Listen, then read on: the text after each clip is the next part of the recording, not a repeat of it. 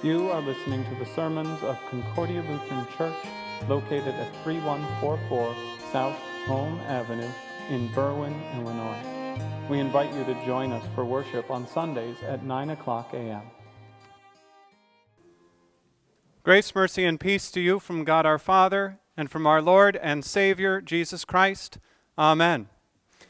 Now, if you followed the pattern of the times that I come up here to preach, it's because you remember that every time I come up here, it's because I have a ton of Bible verses for us to go through. And that's what I'm doing today. We're starting our series talking about the idea, a philosophy called moralistic therapeutic deism. And this is a worldview an idea that is popular amongst many, many people, especially in America, that talks about the way people believe that God interacts with humanity. And this, this belief has a few main tenets.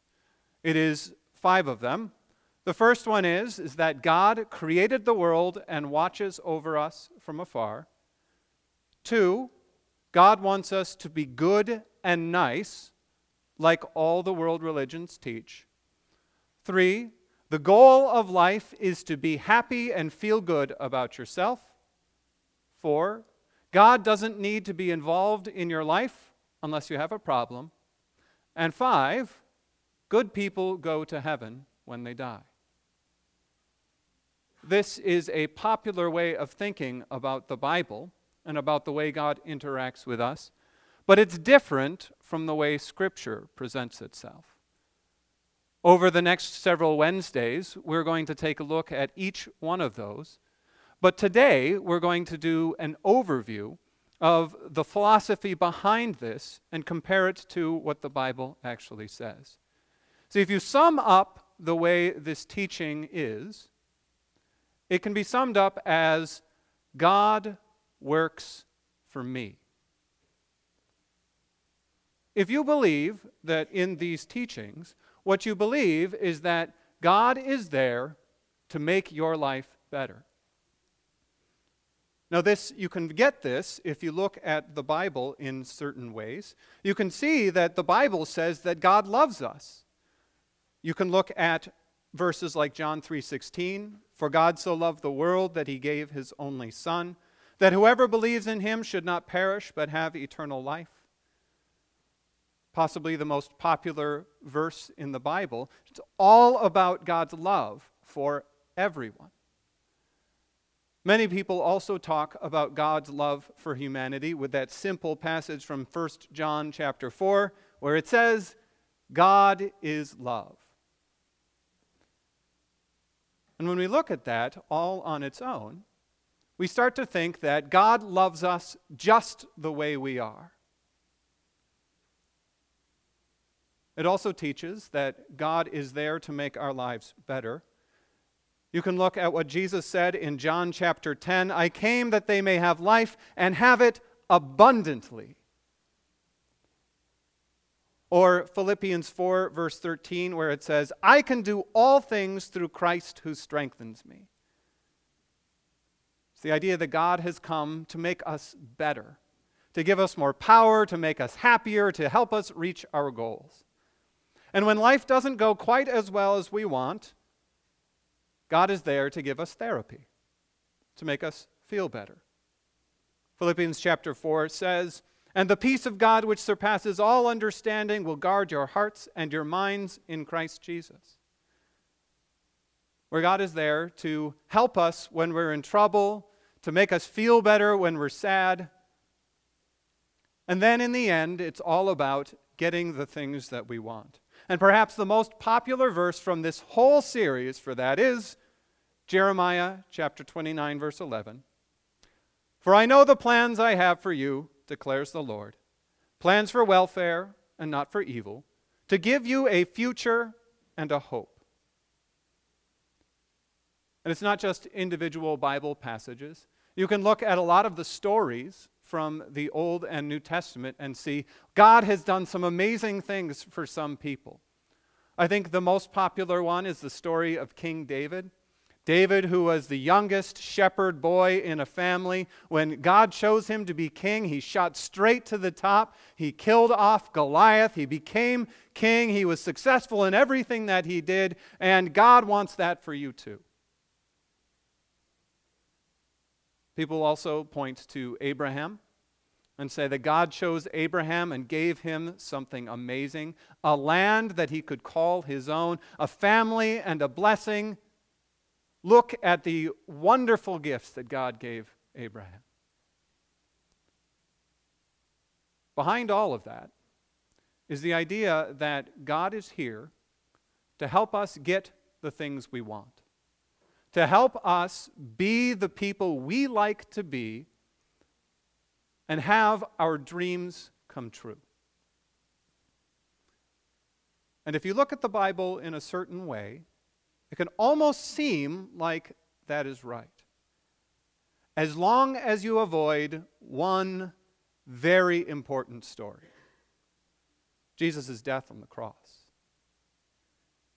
You see, the idea that God is here to give us the things we want can't stand up to the story of the cross. You know it. Jesus, the perfect God and man, he shouldn't have had the life that he had. If this were true, he would have had an amazing life. He would have been rich and powerful. He would have been honored by everyone, achieved all our dreams, but instead, he was arrested in the middle of the night. His friends abandoned him to his captors. He was falsely accused of rebellion. He was beat up. They sent him to King Herod, where they threw a purple robe on his back and gave him a staff and mocked him and hit him.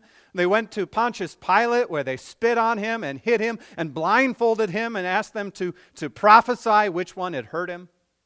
Then Pontius Pilate whipped him within an inch of his life and then forced him to walk all the way to a hill outside the city of Jerusalem. He was so weak, he couldn't even drag the cross with him.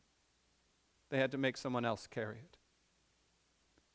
And then when he got out there, they nailed him to that cross where he died of exhaustion and exposure. He was living his best life now. That story is the heart of what the Bible says. That story helps us understand every promise that Jesus gives us.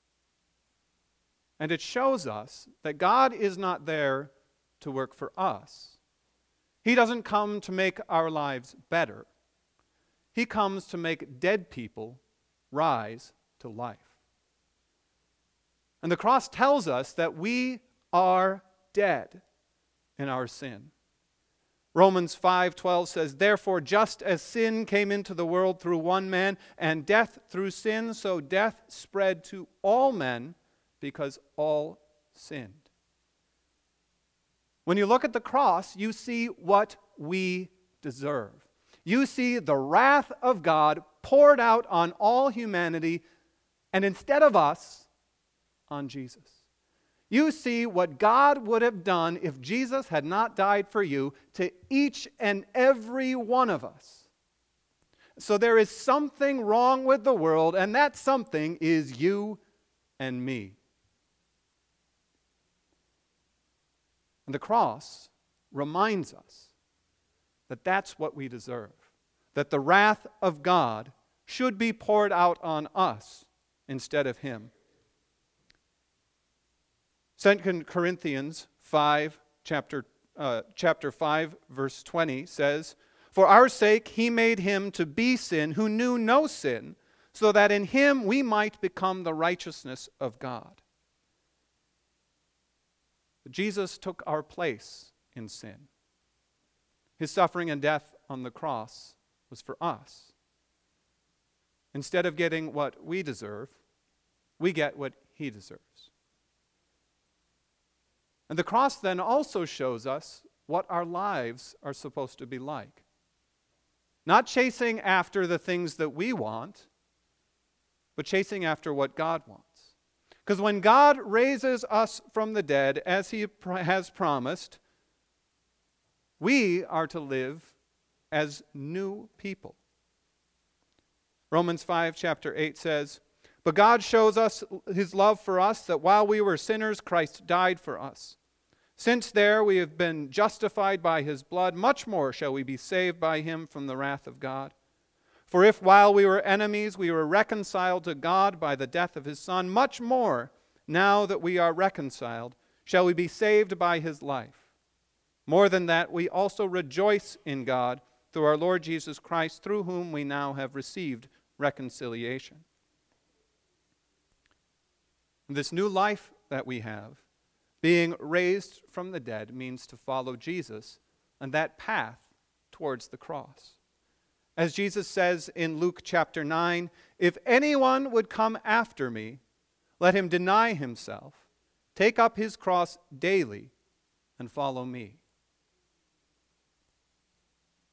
The path that Jesus walked, all the way to Jerusalem, where he was beaten, killed for us, that's the path he calls us to not to fulfill our dreams or to make us happy or to give us therapy, but to remain faithful to the end, denying our desires and following Him.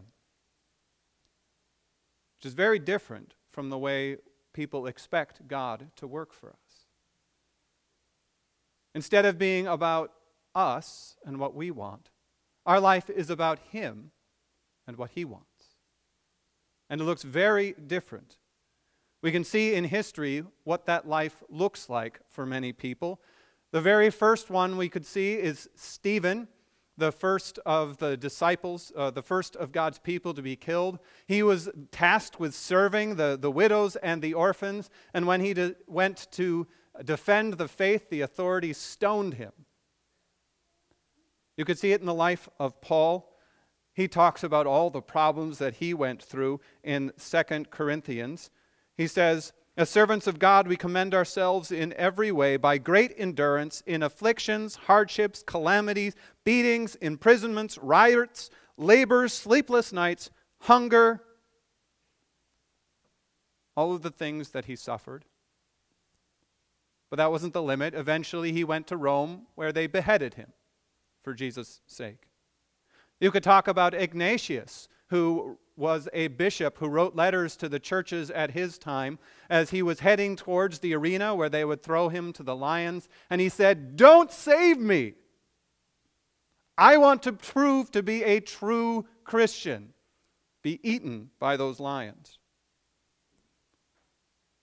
You could talk about the people now who suffer about the Christians killed all the time in Nigeria by Boko Haram, by the Chinese pastors who are being imprisoned in trumped up charges, by the people who are being killed because of Jesus.